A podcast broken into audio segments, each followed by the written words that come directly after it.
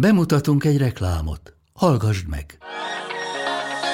Üdv kalandvágyó barátunk! Jól jönne már egy tökéletes hosszú hétvégi kiruccanás? Akkor irány Horvátország. Várunk téged Dubrovnik és Split pesgésével, a Plitvicei tavak nyugalmával, valamint a túrázás, pizzajozás vagy kajakozás szabadságával a lenyűgöző Adrián. Ha pedig megéheztél, falatoz útközben a helyi konyha remekeiből. Benne vagy? Mert Horvátország mindezt tudja. Kalandra fel! Horvátország! Tele élettel! További részletek a www.croatia.hr per hu kötőjel weboldalom. Reklámot hallottál.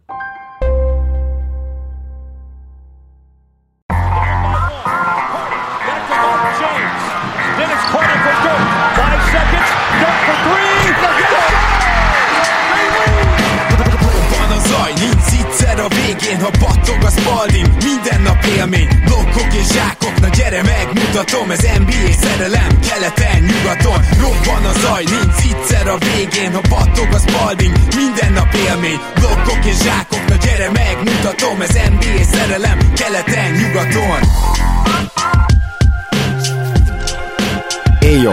Szép jó napot kívánunk mindenkinek! Ez itt a Keleten-nyugaton podcast a mikrofonok mögött Zukály Zoltán és Rédai Gábor. Szia Zoli! Szia Gábor, sziasztok, örülök, hogy itt lehetek. Talán egy-két szót tudunk majd ejteni a mérkőzésekről, amik lementek, noha ti ezt szombaton halljátok leghamarabb ezt a podcastet, és ugye mi pénteken vesszük fel, tehát abban nem leszünk teljesen frissek, de azért is van ez a ráérősség, mert a mai adásunknak a fő témája az az lesz, hogy ugye még három csapattól nem búcsúztunk el, és ezt a búcsút most megejtjük. Nyilván a Suns-tól már igen, de azért van még itt három nagyon érdekes gárdánk, akik kiestek a playoff második körében, és én azt hiszem, hogy kezdjünk talán így bemelegítésnek a Golden State Warriors-zal. Már csak azért is, mert nem könnyű megítélni őket, ugye? Nem könnyű például megítélni a tavalyi bajnoki címüket sem, ott mondtuk, hogy tényleg a csillagok is együtt álltak, és minden jó lett, de nyilván ebbe a kiegyenlített korszakban, az NBA ezen korszakában erre tényleg szükség van. És ugye a nagy kérdés az, hogy most csak a csillagok nem álltak össze, Zoli, vagy pedig ez a csapat öregedett annyit, és romlott annyit, hogy nem nagyon volt bennük több.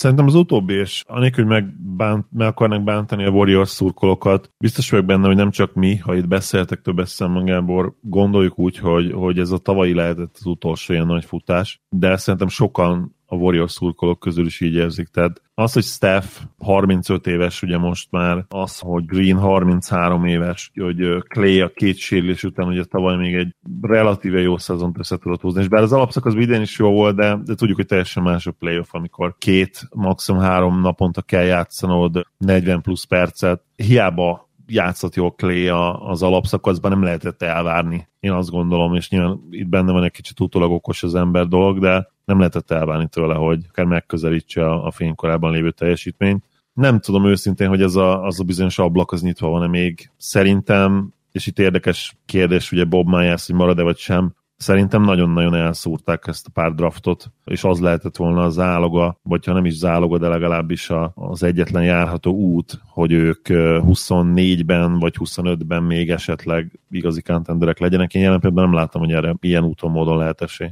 Igen, igen, nagyon nehéz most látni ezt, és főleg úgy, hogy ez a 35 éves Steph Curry, ez egy centivel nem volt rossz. Gyakorlatilag a Prime Steph Curry-t láttuk a playoffban. És ezért ezt tényleg hangsúlyozzuk, mert egyrészt hihetetlen, és azt gondolom, hogy nagyban hozzárak az ő hát megítéléséhez majd all time, és a másik pedig az, hogy ha 35 évesen Steph Curry tudott még egy ilyen playoffot lerakni az asztalra, hogy tényleg minden meccsen szupersztár teljesítményt nyújtva húzta a csapatát, az első kört kis túlzással egyedül nyerte meg. Ez nyilván túlzás, de azt viszont érezzük, hogy Steph Curry szupersztár teljesítménye kellett ahhoz, hogy a Sacramento-n átmenjenek, és hát én azt mondom, hogy kicsit egyemberes lett most ez, mostanra ez a csapat. És nyilván meg kell említenünk ugyan Draymond Green, de én szerintem ő a rájátszás nagy részében jó volt, összeszedte magát, ha nem volt falt problémákban, akkor a védekezésben még most is be tudta rakni ezt az impactet, ami meg kicsit azért hihetetlen, mert már nem ugrik akkor át, és mégis egyébként az idei rim protection számai azok Jaren Jackson Jr. után az alapszakaszban a legjobbak voltak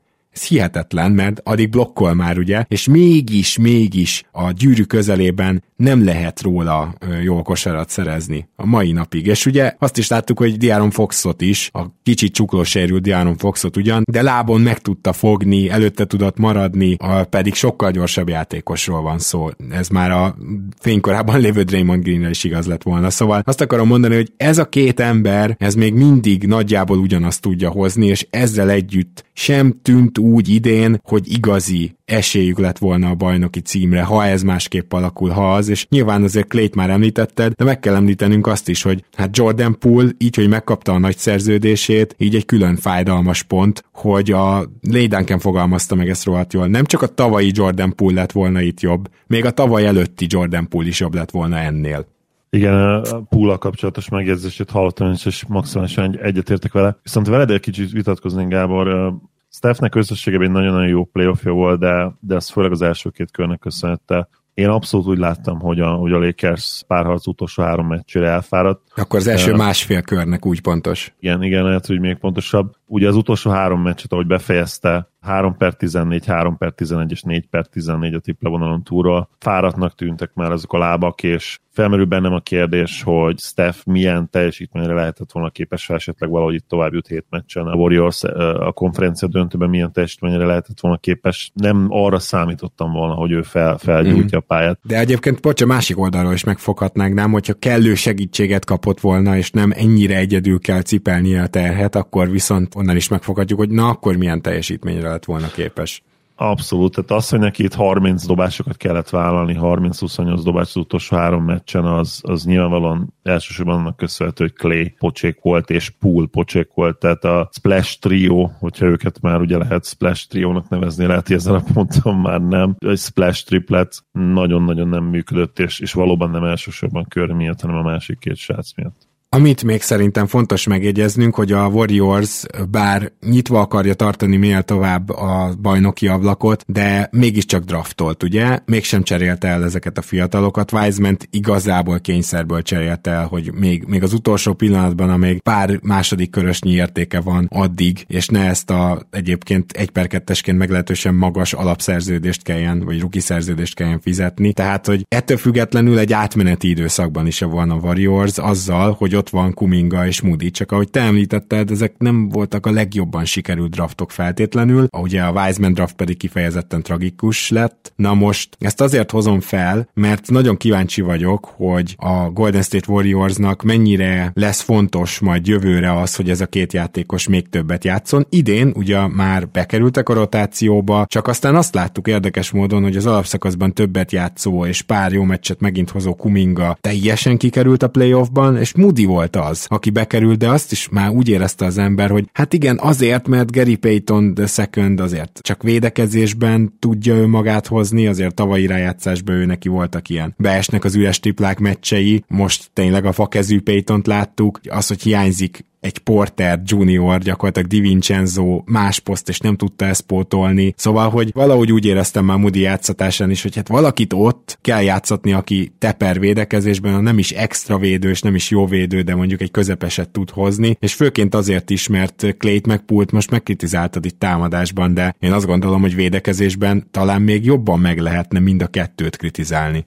Mindkét oldalon nagyon vérzett az a kötés, ami Pult és Thomson illeti. Főleg én azt gondolom, hogy támadásban kellett volna több egy, egy nagyon jó védekező csapat ellen. A Lakers személyében egyszerűen nem engedheted meg magadnak, hogy ilyen teljesítményeket rakja a pályára, mert egyszerűen nem fogsz találni elegendő pontot. De nyilván ez már matchup és párharc specifikus dolog is. Mindenesetre nagyon-nagyon dühítő lehet belegondolni a Warriors fanok számára, hogy itt most lehetne bizony a keretben egy Lamelo Ball is, aki Curry mellett abszolút tudott volna játszani. Kifejezetten jó fit lett volna. Pool maradhat, még Pool is ugye hatodik emberként maradhatott volna teljes hatodik ember szerepbe, vagy, vagy elcseréled. Tehát nem zárta volna ki Lamelo Ball draftolása azt, hogy Poolt valamilyen szinten fel tud építeni, abszolút nem. A mai NBA-ben nem. És hát ugye Franz Wagner lehetett volna másik játékos, aki azonnal NBA ready volt, és simán játszhatott volna ebbe a warriors és valószínűleg most már, hát én azt is jártam képzelni, hogy akár kezdő lett volna, de, de legalábbis egy komoly rotációnak a tagja. És hát ehhez ugye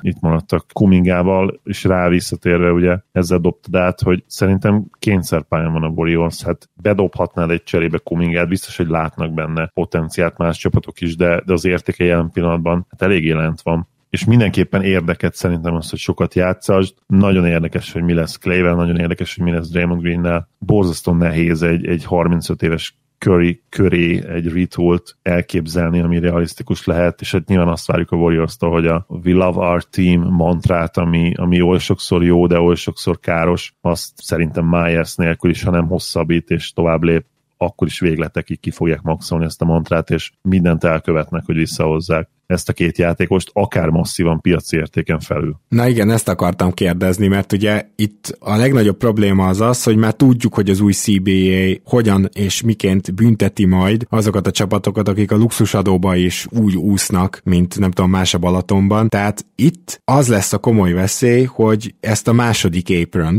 amiről majd még beszélünk, lesz egy olyan adásunk, ami, hogy csak tényleg kijön az összes információ, még mindig nem jött ki, akkor kibeszéljük az új CBA-t alaposan és jobban, de ez a második apron, ez egy plusz büntetés, egy nagyon, az már nagyon súlyos szankciókkal jár, és ezt úgy kell elképzelnetek, kedves hallgatók, hogy a luxusadó határ fölött ugye volt egy első apron, körülbelül 5-6, nem tudom, ilyesmi millió dollárral, aminek az átlépése az ugye néha lehetetlen volt bizonyos körülmények között, például használtad a mid levelt, vagy hogyha sign and trade igazoltál valakit, és ennek nagyjából ez volt a szerepe, a luxusadó határ pedig így sávonként volt, de most még e fölött is meghúztak egy olyan határt, ahol már ilyen konkrét igazolási lehetőségektől esel el, azt hiszem nem használhat semmilyen emelét, stb. Tehát, hogy az már nagyon megköti a csapatok kezét, és konkrétan a Warriors ezt kockáztatja ezekkel a hosszabbításokkal úgy, hogy nem biztos, hogy nyitva van az ablak. Szóval ez azért egy nagyon különleges helyzet, és én megértem azt, hogy ezt minél tovább akarják, de ha itt három-négy éves szerződések repkednek majd, az problémás lehet, mert akármilyen jó Steph Curry, 35 éves, hogyha ő 38 évesen is így tud játszani, akkor csak óriási, hihetetlen szerencséje van ezzel a Warriorsnak, illetve Curry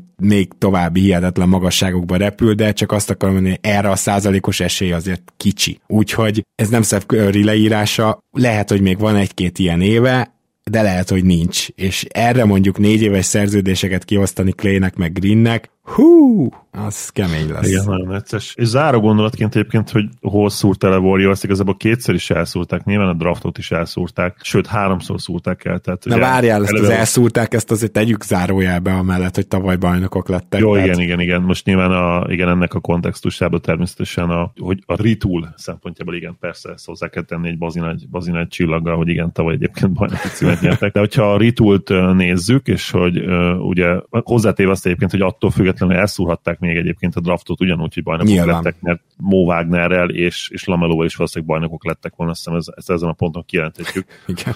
Illetve ott szúrtak egy rossz játékosokat draftoltak, utána ott szúrták el sőt, még a draft előtt elszúrták, hogy nem csináltak belőle értéket, mert ha emlékszem, szinte mindenki meg volt arról győződve, hogy... Azon a drafton, ahol jött Kuminga és Moody, ott két pikjük volt. Ott két uh, pikjük igen. volt, hát ugye? meg utána, igen, meg az az előttében ugye a Lamello draft, tehát hogy ezek nagyon-nagyon értékes pikkek voltak, és simán be lehetett volna akár váltani egy, egy sztárért is őket, és a Warriors úgy érezte, hogy ők képesek lesznek arra, hogy contenderek maradjanak, de a jövőt is építsék, és az első az nyilván igaz is lett, és ott nagyon bejött a dolog, mert nyerni tudtak még a régi Big Free-vel, de, de közben meg előre fele nem sikerült építkezni abszolút, és még egyszer, tehát a draft utáni következő nyáron, illetve ugye a, attól függ, melyik draftot nézett, tehát hogy Wiseman is még az első nyáron el lehetett volna cserélni komoly értékért, illetve Kumingát is az első év után, tehát Wiseman draftolásához képest két évre még mindig meg lehetett volna erősíteni ezt a keretet úgy, hogy olyan játékosokat hoz ide, akivel most contenderek lehettek volna úgy igazán, mert ugye láttuk ebben a szezonban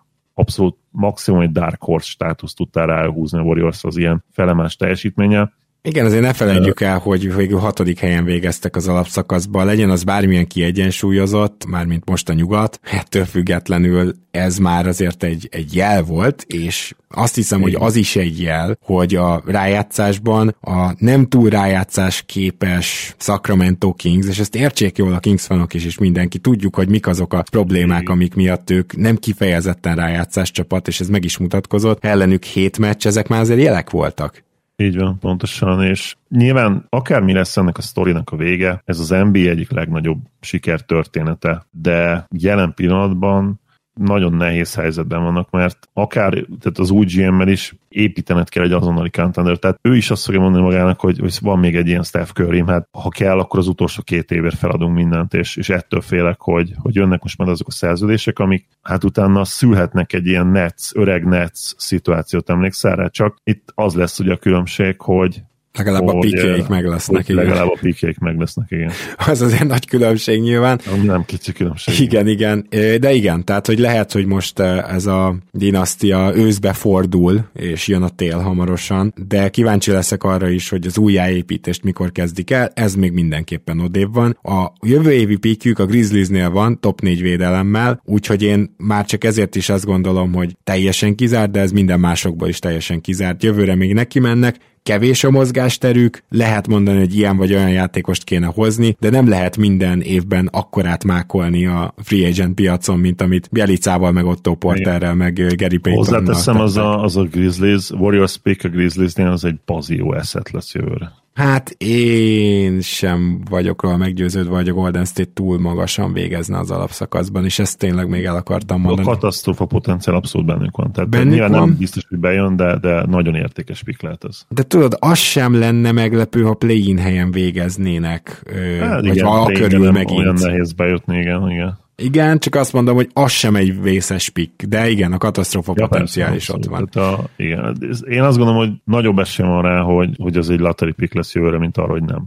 Wow, oké. Okay. Legalább volt valami tökös beleállós itt a végén, és tulajdonképpen van is rá esély mindenképpen. Még, még ezt én nem merném kijelenteni, amit te, de van is rá esély mindenképpen. Jó, menjünk át New Yorkba. A Knicks, hát ugye nagyon nehéz megítélni, mert én azt láttam, hogy, hogy érdekes módon a Cleveland ellen mindent tudtak működtetni nagyjából, amit az alapszakaszban láttunk tőlük, és aztán jött a kontrollkosárlabdát játszó Miami, ami gyakorlatilag a meccsnek minden részére ráhatással van, és mindent megterveznek, és amit képesek kontrollálni, azt kontrollálnak. És jött szembe egy ilyen csapat, és már is nem tűnt jó rájátszás csapatnak a New York Knicks. Mondom ezt annak ellenére, hogy az utolsó két meccsen Jalen Brunson fantasztikus volt, és a Knicks úgymond tartotta a lépést a hittel. Na most szerintem az első, amit meg kell jegyeznünk, hogy ez a csapat fölül teljesített az alapszakaszban egészen bizonyosan. És hogy a playoffban, az megítélés kérdése, mert a Clevelandnek a szerkezeti problémái, azok bizony olyan szinten kijöttek,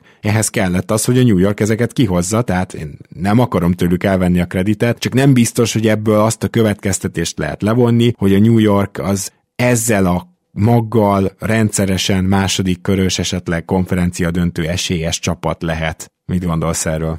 Nehéz, mert uh, ugye én nagyon, nagyon szeret, ezt mindig elmondom, nagyon szeretem Jalen Brunson, és a Knicks úgy általában ugye az európai játékosok miatt sok kedvencem játszott ott az elmúlt 15 évben, de azt gondolom, hogy mindig nehéz levetkőzni a Knicksnek azt, ami, ami az Ázsia ér alatt keletkezett, az a brand, az az image, inkább image, mert azt brandnek ne nevezzük. Nagyon sok jó dolgot csináltak az elmúlt évben, de folyamatosan jönnek a hülyeségek is, és a, és a hülye draftpikek, és, és a, az, hogy a free agency-ben azért általában mellé lőnek, vagy amikor éppen szökőévente tankolnak, akkor pont nem olyan prospektek jönnek, akik úgy igazán meg tudnak fordítani a szerencséket, ugye képiről is beszéltek, vagy akár Beretről. Igen, de akkor egy ezt is elmondhatjuk, hogy valahol nem volt szerencséjük, mert Beret ennél mindenképpen több. És milyen érdekes Igen. az nem, Zoli, hogy amikor második körben kell választani, akkor meg iszonyatosan jól választanak, hogy első kör végén, tehát ez a Quickly, meg Grimes, meg Bright sem tűnik rossznak, tehát hogy ezek meg elképesztően jó draft pickek. Igen, ebből a szempontból szerintem is meg, megfordult kicsit a Nix, és a, mint, mint player development csapat nem olyan rossz. Még Berettre is lehet azt mondani, mert nem annyit fejlődött, mint szerettük volna, de, de benne is ott motoszkál még a potenciális, legalábbis nem gyilkolták ki belőle még, aztán meglátjuk, hogy, hogy mi lesz vele de hogyha megnézed természetében ezt a csapatot, akkor ez egy, ez egy win csapat, de egy olyan keretten, ami igazából nem a legjobb fit egymáshoz. És nyilván, hogyha ha egyetlen főbűnös kell keresnünk, akkor a Knicks szurkolók döntő többsége jelen pillanatban Randall-t fogja mondani, akinek ugye hát két borzasztó playoff egymás után az idei, mondjuk talán nem volt annyira borzasztó, illetve ugye volt a sérülés, de hát tavaly az tényleg az volt, és továbbra is keressük azt a játékost, ugye még szinte mérget vettünk volna arra, hogy a Nix lesz az, aki cserél majd Donovan Mitchellért, és odaadják ugye az összes pikjüket. Ez valamiért nem történt meg, pedig nagyon komoly pik felhozatalát rendelkezésre, illetve ott voltak szerintem a fiatal eszetek is. És hát most, most is ezt várjuk, sőt, most már gyakorlatilag én azt gondolom, hogy, hogy az biztos, hogy a Nix egy nagy múhot megpróbál majd ezen a nyáron, és nem tudom elképzelni, hogy, hogy, a, hogy a Randall Branson maggal fognak, vagy duóval fognak neki futni a következő szezonnak, és Tényleg nem tudod elképzelni? Ez, ez nem, szerintem ez nagyon súlyos kijelentés. De mondjuk lehet, hogy azért súlyos kijelentés, igen, mert ki a franc akar cserélni rendelért, tehát ez, ez a legfőbb nem probléma. Tudom, hogy... nincsen most alacsonyan az értéke. Azt gondolod? Hát figyelj, hát egy jó szezonon van túl, a rájátszásban, amikor éppen nem volt sérült, akkor abszolút tűretően jól játszott, nem azt mondom, hogy szupersztár szinten, de na érted, hogy, hogy azért nincs is szupersztár szerződésen sem. Tehát, hogy nem gondolom, hogy rendőlnek egyáltalán ne lehetne piaca, az lehet, hogy nem tolonganak érte a kérők, de azért itt mondtad, hogy itt a Nix drukkerek lehet, hogy rámutatnának rendőrre. Én nem biztos, hogy rendőrre mutogatnék így elsősorban. Most, most megnéztem a statjét, ezt lehet, hogy vissza akarod vonni. 16 pontot át, én is azt hiszem, hogy jobb benne, de most megnéztem, 16 pontot átlagot ebben a play 37%-kal a mezőnyből. Ouch. És, és 25%-kal triplázott. Oké, okay, akkor maradjunk a jó alapszakasznál.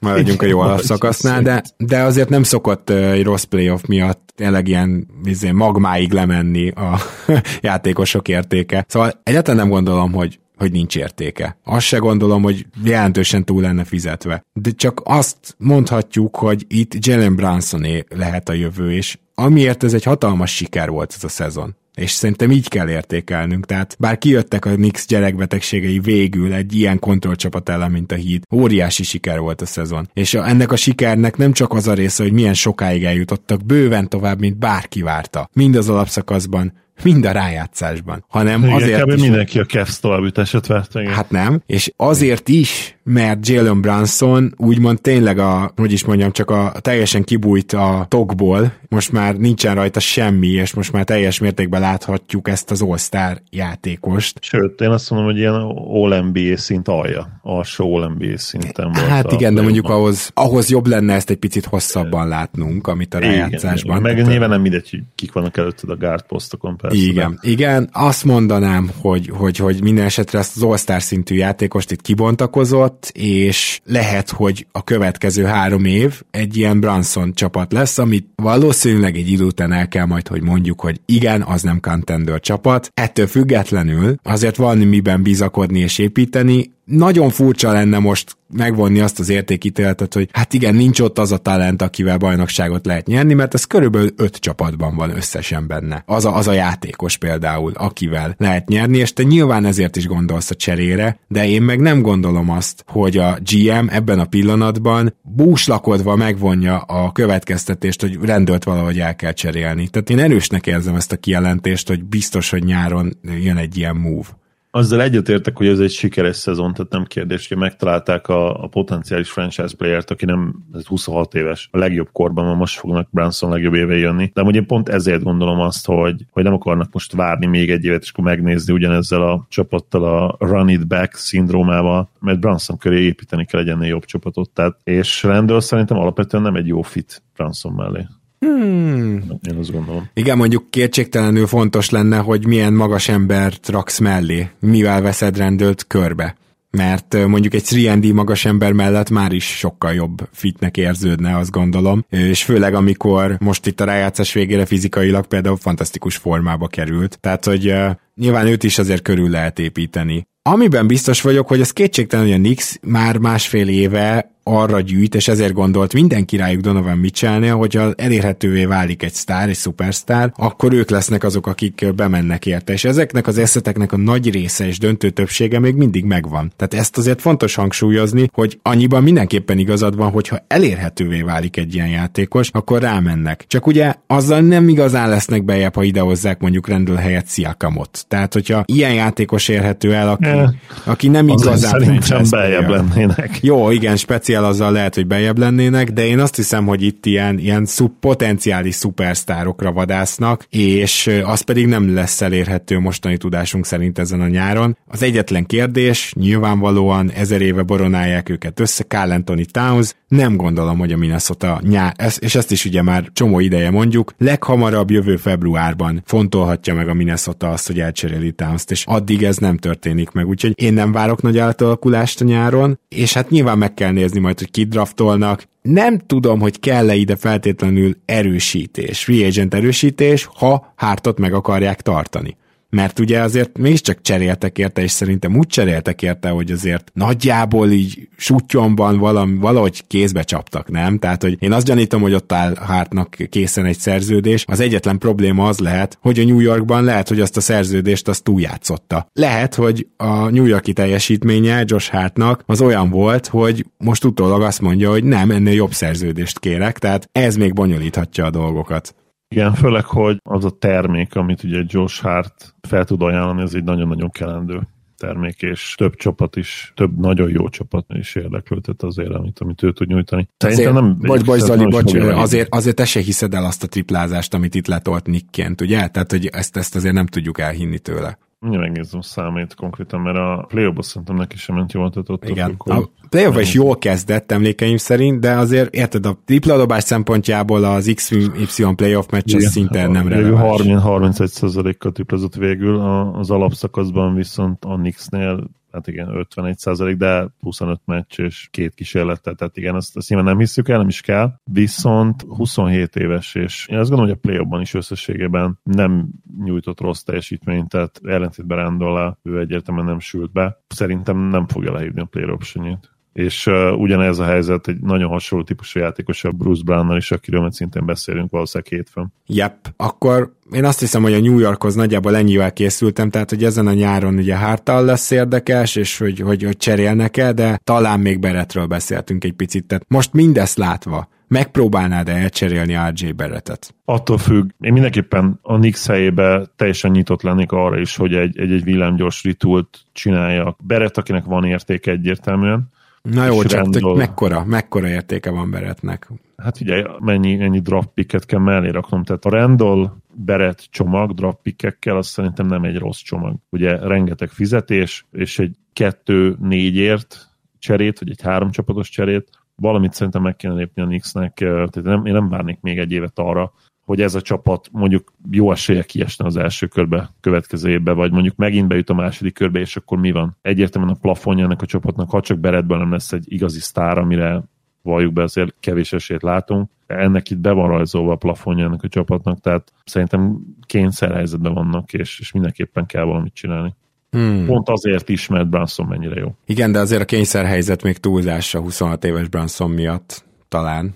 Kényszerpályán igen, mozognak talán inkább, inkább ez a... ez egy jobb, igen. Meg ö, szerintem annyi tényleg, hogy mi értem lenne várni még egy évet, tehát Randall most, ha lehoz egy jó alapszakaszt is, most nagyon számottevően nem fog feljebb menni az értéke, és szerintem ugyanez igaz Beletre is. Igen, mint ez kétségtelen. lesz. Jó, akkor viszont uh, búcsúzunk el a Philadelphia 76ers-től is. Most azt hiszem, hogy az elmúlt pár napnak, vagy legalábbis most már lehet, hogy túl vagyunk ezeken a napokon, de a Fili kiesése után ez nagyon sokáig sláger téma volt az NBA rajongók körében, itthon és világszerte. Mégpedig az, hogy ez a hetedik meccs annyira rossz volt, hogy ez a hetedik meccs annyira vállalhatatlan teljesítményt hozott az egész csapattól is, és külön Embittől, és külön Hardentől, hogy egy totális negatív ö, megítélés került elő, egy olyan, amely gyakorlatilag már azt mondja ki, hogy így nem lehet bajnoknak lenni, Hardennel már nem lehet bajnoknak lenni, lehet, hogy Embiiddel egyáltalán nem lehet bajnoknak lenni. És én azt gondolom, hogy értem, hogy ezek honnan jönnek, de ezeknek a nagy része túlzó volt egyébként, nem azt állítom, az, hogy az egyáltalán biztos. nem igaz, de Igen. hogy itt nagyon átestünk a ló másik oldalára, az biztos, és a Philadelphia már meg is lépte azt, amit kötelező volt, annak ellenére, hogy messze a legjobb playoffján van túl, Duck Riversnek mennie kellett. Tehát ez, ez egyszerűen nem várhatott tovább, és mielőtt arról beszélnénk, hogy Harden helyzet, Kicsit beszél, értékeljük ezt a szezont. A Philadelphia szerintem bajnok esélyesnek nézett ki, és tök jó azt mondani, hogy mekkora leolvadás volt ez a hetedik meccsen, és kikaptak egy csomó ponttal. Nagyon-nagyon kevésen múlott, hogy nem jutottak tovább. Tehát ne, ez egy hétmeccses párharc volt, ahol vezettek 3-2-re, és egy teljesen egál meccset játszottak 3 4 a Bostonnal hazai pályán, és nem estek be, tényleg nem estek be a dobásaik. Egyébként a Bostonnak se, ugye? Tehát nem azt akarom mondani, hogy azon a meccsen jobb volt a Fili, csak kikapott, hanem azt akarom mondani, hogy igazából az már egy picit szerencse ilyenkor, hogy mi történik egy ilyen utolsó negyedben. Aztán, hogy egy elimination meccsen Harden ennyire rossz, Embiid ennyire rossz, az már lehet, hogy valami lelki tényező, lehet, hogy ők ebben nem jók, de én azt gondolom, hogy a Philadelphia speciál közel állt ahhoz, hogy tovább jusson, és ezt senki nem mondta, vagy én nem olvastam senkitől, hogy, hogy ezt vele megették volna. Tehát, hogy értem, hogy kudarc ez a szezon, de ez kevésen múlt ez a kudarc, csak ezt akarom mondani. Az oka annak, hogy nem nem emlegették, vagy nem így tálalták ezt nyilván az, hogy, hogy Dark Rivers minden idők egyik leg, talán is elismertebb edző, mert egyébként mindig volt nála ez a fura kettősség, hogy a játékosok és, és az edző kollégák szemében ő egy, egy nagyon nagy presztízsel bíró valaki, de a sajtóban nem feltétlenül ez a, ez a, ez a kép, amit, amit róla kapunk, és uh, nyilván ennek hát megvan a maga oka, mégpedig az, hogy ugye rekord mennyiségű elimination meccset bukott el a play és gyakorlatilag az egyik, hanem a legrosszabb mérleggel áll ezeken a mérkőzéseken. Ami ne, nekem mindenképpen egy, egy kardinális kérdés, az tényleg Harden, és, és nem lehet majd mellette elmenni. Én azt gondolom, hogy Embiidet részben én felmenteném a, a sérülése miatt. Egyértelműen nem volt egészséges, amit, amit viszont nehéz elfogadnom tőle, az, az megint az a bár kiragadtak egy részletet, úgy, úgy fogalmaznék, hogy volt egy nagyon-nagyon szerencsétlenül hangzó kiragadott részlet, de ha elolvasod az egész szöveget, amit mondott, az se olyan nagyon jó. Próbálja Paul korrekten megfogalmazni, és a saját felelősséget is megemlíteni, de, de azért csak bedobja ugyanúgy a csapattársakat is a busz alá, és ez a mentalitás nekem, nekem soha nem tetszett, és valahogy Jojo-ban azt nem szeretem egyedül, hogy hogy mintha nem tudna beérni úgy teljesen fejbe, mert egyébként... A győzelmekért viszi a kreditet, a vereségekért meg nem. Kicsit igen, és egyébként hozzáteszem Doc Rivers ennek a mestere, tehát Ó, igen. ha valakitől eltanultam, Ó, igen. nyilván az Doc. Ó, igen. Doc, Doc tényleg zseni abban, hogy, hogy elveszített széria után azt magyarázza meg, hogy miért nem ő a hibás. De, de... Az se tetszett, és Igen? bocsánat, még ezt ez a gondolat, ugye azért nem szeretem mindig meghallgatni Nate Duncanéket, mert az emberben bennem az a félelem, hogy, hogy megismétli őket akár szóról szóra, még úgy is, hogyha elfelejted.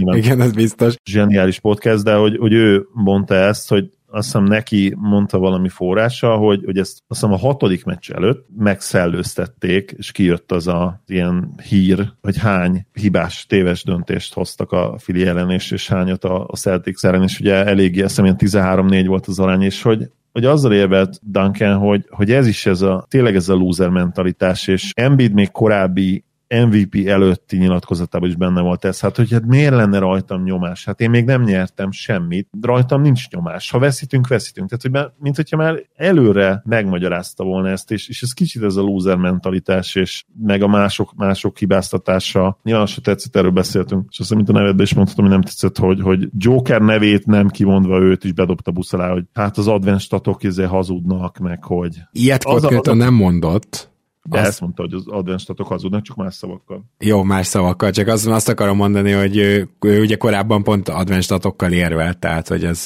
Ja, persze, hát meg ez, ez, ez is az egyik probléma, igen, hogy, hogy Jojo elmondta 15-ször, hogy neki miért nem fontos az MVP cím, aztán gyakorlatilag, nyilván tudom, hogy ebből volt írásban is egy nem vitánk, mert mi abszolút egyetértettünk ebbe, de ugye egyik admin Pajtival, hogy kicsit kikönyörögte magának ezt az MVP-t, én sem értek egyet ezzel, megérdemelt ezt az MVP díjat. Lehet, hogy lett volna még egy játékos, aki még jobban megérdemelt volna, de alapvetően sokkal-sokkal vállalhatóbb ez az MVP, mint mondjuk Rózé volt, vagy Iversoné volt. Persze vagy Westbrooké. Viszont ami szerintem rossz, hogy ezek a szokások, ezek a beidegződések, és kicsit azt várom és remélem Embiidet illetően, hogy, hogy hát, ha végre megnyugszik, hogy megkapta ezt a rohadt díjat, mert szerintem nála tényleg ez az év is erről szólt, hogy végre valahogy nyerjen meg azt a rohadt MVP-t. És nem akarom azt mondani, hogy mondjuk akár a sérülés is lehetett emiatt, de, de amikor tényleg befeszülsz, és azért mész ki pályára, hogy végre meglegyen ez a dolog, és ő tök egyértelműen ezért ment ki, nem csak ezért persze, de ez volt a legfőbb szempont már az alapszakasz vége felé. Most, hogy végre megvan ez neki, tényleg egyrészt lehet normálisabban load menedzselni, akár a játék idejét is, mert ugye idén valljuk be, azért is játszott annyit, amennyit. Kiültették meccsekre, de a játékperce is kicsit magas volt. Tehát én azt várom, hogy, hogy jövőre picit megnyugodva, jobban load menedzselve, hát ha végre egészséges tud maradni a playoffra, de itt a nagy kérdés, ugye Harden, és így záró témának én... Na nem, nem, nem, nem, nem, nem, erre reagálnom kell. Tehát, bocs, szóval, hogy, szóval, hogy itt Embiidről, amiket mondtál, az azért érdemes szerintem perspektívában kezelni, mert nagyon durva túlzás lenne, ezt te nem mondtad, de sokan igen, nagyon durva túlzás lenne viszont azt mondani, hogy itt Embiid miatt estek ki, mert Embiid ennek a hétmeccses párharcnak a felében, mondjuk három és fél meccsen keresztül a legjobb játékosa volt. Ő volt a legjobb játékos. Max, lehet mondani, hogy Embiid sérülése miatt este ki, mert, mert a, a védekezés az teljesen szétesett a Game server Így van, így Tehát van. Ott, ott tényleg úgy, úgy használták őt, ahogy... Ahogy, ahogy a nagy tohonya centereket szokták, igen. Ahogy szokták, igen. Így van. Na most rendben van, meg a Game hetet is nyugodtan varják, vagy varja bárki Embiid nyakába, de azért összességében legtöbbször Embiid tűnt a legjobb játékosnak a pályán. Sőt, a Philadelphia megcsinálta azt a bravúrt, hogy Boston játékos mondjuk a hét meccsből kb. kettőn tűnt a legjobbnak.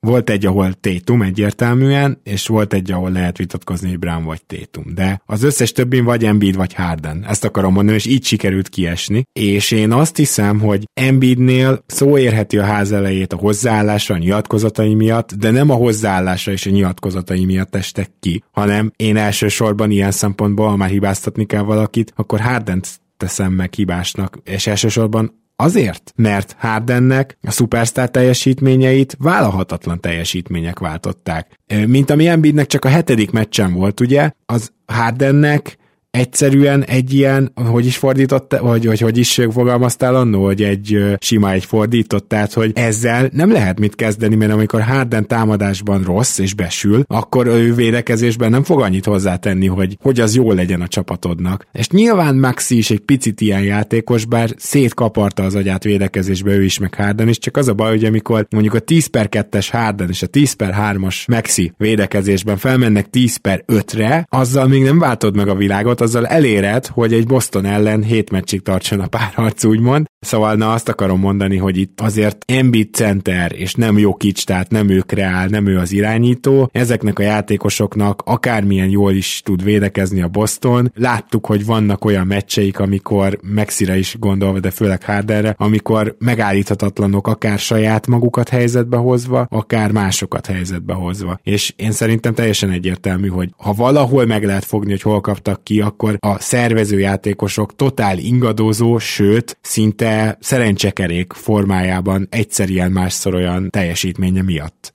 Hát igen, vagy ha még jobban le akarjuk egyszerűsíteni, akkor összeszarták magukat a hatodik meccsen hazai pályán, tehát ott abszolút nekik állt a zászló, szerintem abból a szempontból, hogy ha ők nem úgy dobnak, ahogy azon a meccsen, és nagyon jó dobó helyzeték voltak. Ha jól emlékszem, megnyerték a shot quality score-t is. Embiid a legjobbnak tűnt azon a meccsen a pályán, megint csak. Tehát Embiid volt a legjobb játékos a pályán. Tehát Igen. nem, ezt, ezeket a meccseket meg kell nyerni.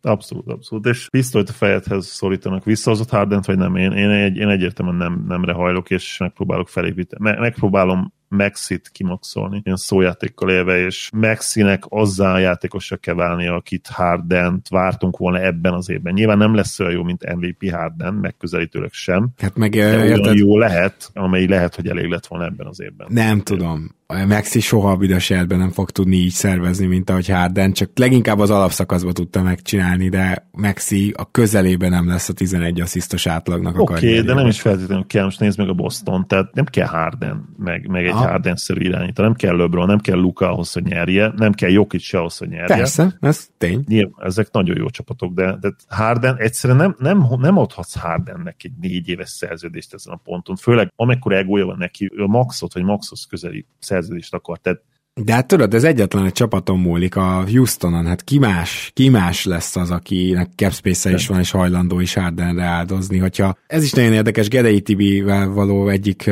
beszélgetésemben merült fel, hogy ha és amennyiben a Houston tényleg szeretné Hardent, akkor valamennyire a Houston érdeke is az, hogy inkább sign and trade-ben igazoljanak, mert akkor még marad helyük, és akár még Middletonra is rámehetnek. Mármint ha a Houston komolyan gondolja ezt a jövőre jók leszünk történetet. Na most ez csak azért mondom, mert az is azért érdekes, hogy mondjuk Kevin Porter Jr. és Jason Tate megy mondjuk a Harden cserében, akkor azzal a Philadelphia valamennyire tudta pótolni ezt a kiesést? Mert hogyha most simán csak azt mondod, hogy elvesztett Hardent, és nem igazán érkezik a helyére senki, és jövőre Maxi kap nagyobb szerepet, és ugyanezzel a kerettel neki mész, ott viszont szerintem meg a talent nem biztos, hogy elég lesz. Néz lehet, de, de akkor is, tehát a Embiid legjobb éveiről van szó, amit most legjobb évének várunk, tehát Sőt, lehet, hogy Embiidnél nem úgy már úgy is kell gondolkodni, hogy még mondjuk két jó év. Még két-három, igen. Érdemes így gondolkozni, azt gondolom. Érdemes így gondolkozni. Mint ahogy Bransonnál is jegyezzük meg, hogy a törpe irányítónál se úgy várt, hogy 33 éves koráig fogja ezt a teljesítményt nyújtani. Főleg az olyan játékstílussal, ami az ő végén. Tehát igen. ez a hihetetlen lábmunka, és, és nem elit shooter, ugye Branson sem. Embiid inkább a saját posztján, akkor már elit shooter, és akkor abba lehet bízni, hogy ő, hogy ő még free and deep lesz, vagy még freeb,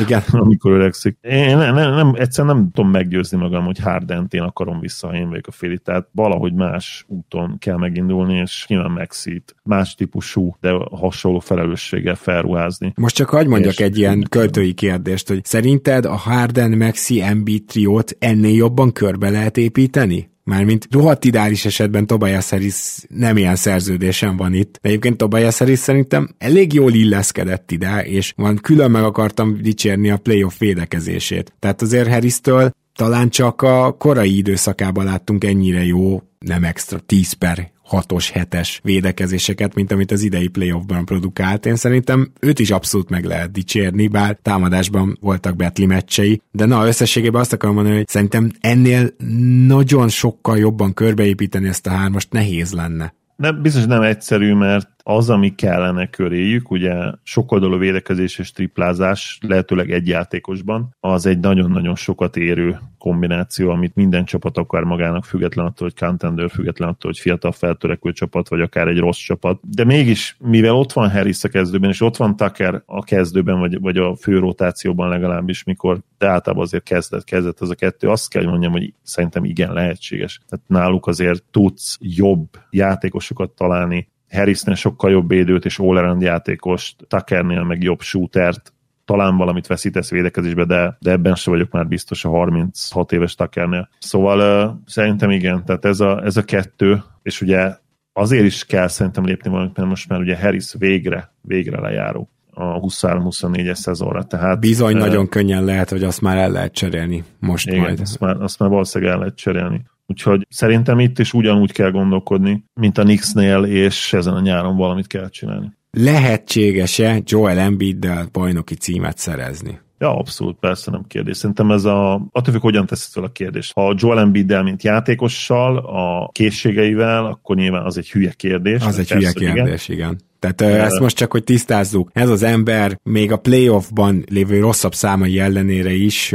brutális impactet hoz. Az a gyűrűvédés, amit mozgékonyabb napjain tud, úgymond, ezért ezt is meg lehet kritizálni, hogy valahogy mindig sérül, meg valahogy mindig elfárad, szóval azért nem tudja ezt annyira konzisztensen tartani, akárhogy is. Az a teljesítmény, az félelmetes, az ilyen meccset befolyásoló, meccset eldöntő, csak védekezésben. Tehát, hogyha most Igen. valaki húzza a száját, hogy miért csak 23 pontot át átlagol, oké, okay, rendben van, de közben egyébként még szupersztár impactja van. És támadásban is, ugye védekezésben is van egy, védekezésben egy antigravitációja van, támadásban meg egy gravitációja akkor is, amikor éppen nem esnek be neki a dobásai. Nyilván nem olyan szintű gravitáció támadásban, mint Curry, uh-huh. de, de gravitáció, és akkor is pluszos tud lenni a támadó oldalon is, ha éppen, mit tudom én, hoz egy 2 per 10-es etapot. Hát amikor a Netsz triplázta igen. őt, tudod, és ő, nem Persze, tudom, dobott 12 pontot, de az összes üres triplájuk ebből volt. Így van, így van, így van. Szóval nyilván ez így megfogva hülye kérdés, ha, ha azt mondod, hogy minden évben megsérülés, és erre nem lehet építeni, alapozni, akkor azt mondom, hogy oké, okay, igazad van, de akkor mutass egy jobb alternatívát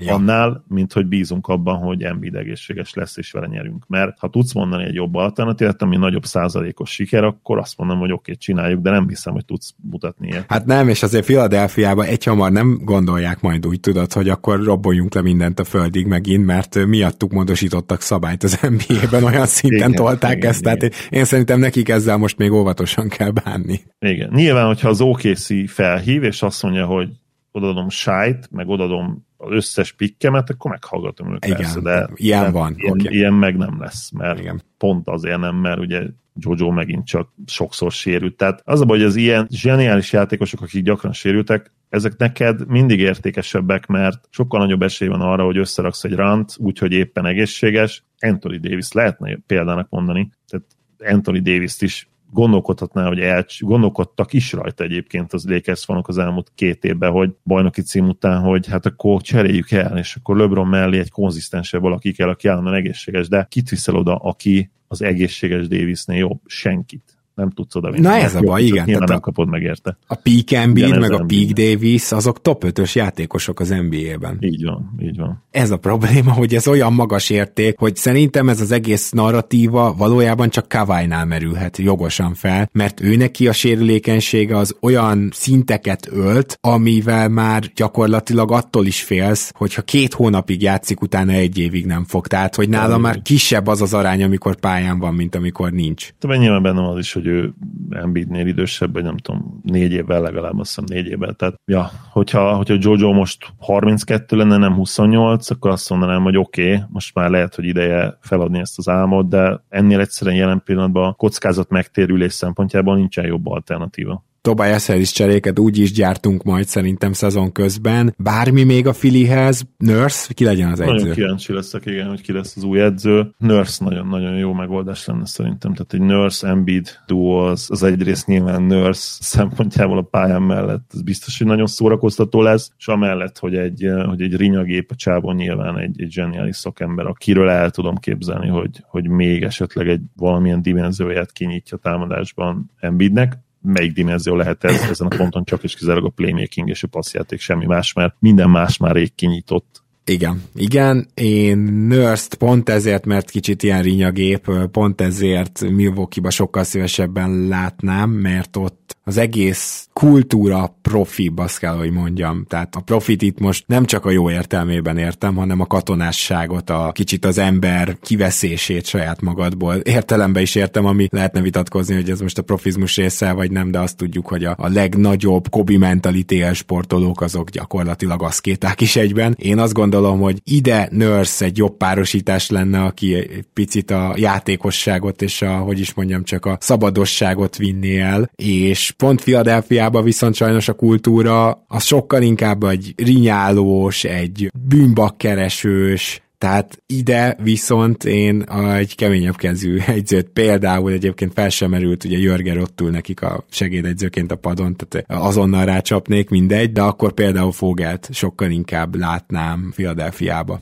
Egyetértek, igen, Fogel is egy, egy, egy érdekes fit lenne abszolút. Harden sweepstakes, nagyon kíváncsi vagyok, hogy a, hogy a Rockets hírek mikor kezdenek el jönni. Már ugye jöttek a Rockets jönnek, hírek, igen, igen. már jönnek is, hogy ha tényleg évi 50 milliót beajánlnak neki, akkor le a kalappa. Erről majd még beszélünk. Őszintén kinézzük belőlük, nem? Simán kinézzük belőlük. Hát főleg, hogy hogy lehet még szerencsétlen is vagy, szóval, hogy három évig úgy tankolsz, hogy, hogy a liga szégyen foltja a játékod folyamatosan. Már bocsánat, de ez tényleg így volt. Sokkal több tehetség volt ott, mint ahogy játszottak, és nem sikerült kultúrát építeni. silas ugye én már gyakorlatilag másfél éve mondom, hogy rúgjátok meg ki, rúgjátok meg ki, ez most megtörtént. És egy ilyen drafton, mint a mostani, sem sikerül ugye benyúlni az első háromba, hanem negyedik leszel. A három volt az értékes pozíció mostani tudásunk szerint, és persze főleg az egy, de itt a, a második, harmadik is rohadt értékes, és itt most negyedik, tehát hogy még az ág is húzza a Houston, és nem csodálkoznék rajta, hogyha egyszerűen elegük lenne abból, hogy oké, okay, meddig csináljuk még ezt, hogy egy franchise talentet szerezzünk. Na most az öreg Harden megszerzése az inkább ilyen szép emlékek visszaidézése és playoff csapatot csinálunk, de elsőkörös kieséssel kategóriának tűnik, ettől függetlenül azért nem biztos, hogy sokáig csinálhatod a Houstoni szurkolótáborral, amelyik azért abszolút egy győztes kultúrához van hozzászokva, hogy a liga legalja vagy védekezésben nem tudom, két-három éven át, és annyi labdát adsz el, hogy bármelyik cég marketingesei könyörög receptért, érted? Tehát, hogy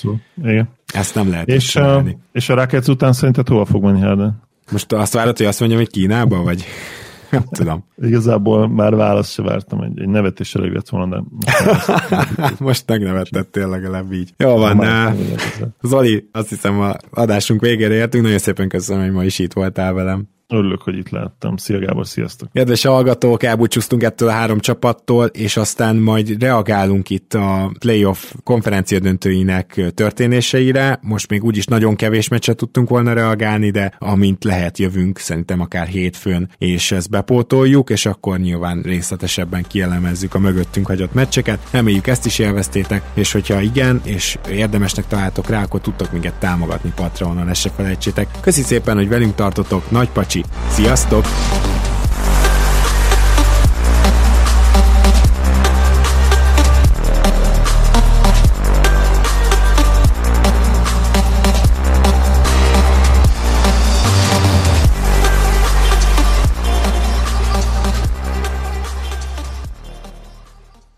Ez a műsor a Béton közösség tagja.